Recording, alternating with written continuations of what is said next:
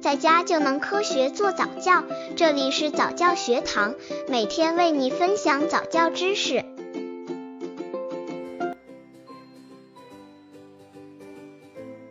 怎样对宝宝进行才艺的启蒙教育？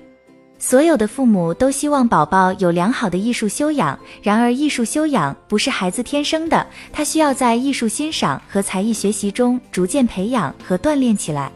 同时，还需要父母为孩子提供良好的学习条件，让宝宝爱唱歌、爱跳舞、爱弹琴、爱画画，让宝宝们的个性得到张扬，情感得到释放。那么，怎样对宝宝进行才艺的启蒙教育？怎样对宝宝进行才艺的启蒙教育？刚接触早教的父母可能缺乏这方面知识，可以到公众号早教学堂获取在家早教课程，让宝宝在家就能科学做早教。现在很多父母都会对自己的宝宝进行早教，也就是所谓启蒙教育。那要怎么对宝宝进行才艺的启蒙呢？通过下面三个故事，我相信有很多的父母就会知道了。一、宝宝模仿。我时常追着问他：“静静，要写毛笔字吗？”女儿一般会给我否定答案，然后迅速跑掉。后来我放弃了强迫她，但是会在自己每天临帖的时候让女儿在身边玩。他玩他的玩具，我练我的书法。几次之后，当我写了一段时间后，女儿就会提出她也要写一写。接下来我们母女就会快乐的书写一阵。模仿是孩子的主要学习方式之一。甚至有些理论认为，婴儿在出生十几天后就会模仿成人张口、撅嘴等行为。儿童心理学家皮亚杰认为，与成人比较起来，儿童有更强的模仿倾向，这与儿童缺乏生活经验、缺少独立性有关。而且，对于孩子来说，越是他喜欢的、熟悉的、见得最多的人，他就越喜欢模仿。所以，孩子往往会不自觉地模仿父母或者小朋友。零至三岁的孩子对父母的情绪特别敏感，他可能还听不懂父母的语言，但是他读得懂父母的情绪，也会受父母情绪的影响。所以，父母对孩子的情绪传递是非常强的。父母对什么东西喜欢和投入，孩子就很容易接受和投入，这比你和他说教强。二，宝宝重复。我从怀孕开始就每天晚上给肚子里的宝宝念一两篇故事或诗歌。他出生后，我也保持着每天给他讲故事的习惯。但是有一阵儿，我每天一回家，儿子就会把一本已经翻得旧旧的图画书放到我面前，让我给他讲，一直讲到他满意为止。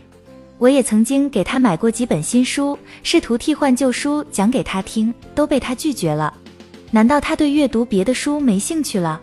很多孩子喜欢看动画片《天线宝宝》，其中的奥秘之一就是重复。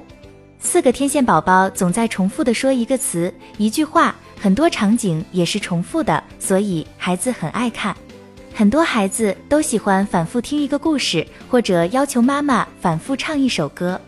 孩子喜欢这个过程，是因为他在期待妈妈讲出来的下一个故事情节或一句歌词和自己知道的正好一致，这让孩子颇有成就感。在孩子的学习过程里，除了模仿，还有一种就是通过自己的尝试和错误来验证的过程。在尝试和错误中，孩子需要不断重复。当重复之后的结果被验证是正确的话，孩子会很快乐；如果被验证是错误的话，孩子就会在下一次重复中校正自己。在兴趣启蒙中，如果了解了孩子的这种心理特点，就不会觉得难以理解或试图改变他。三、主动。女儿还不到两岁，爷爷就教她看起了地图。开始我有些不以为然，孩子那么小。话还没说利索，哪能明白那些板块和颜色的含义？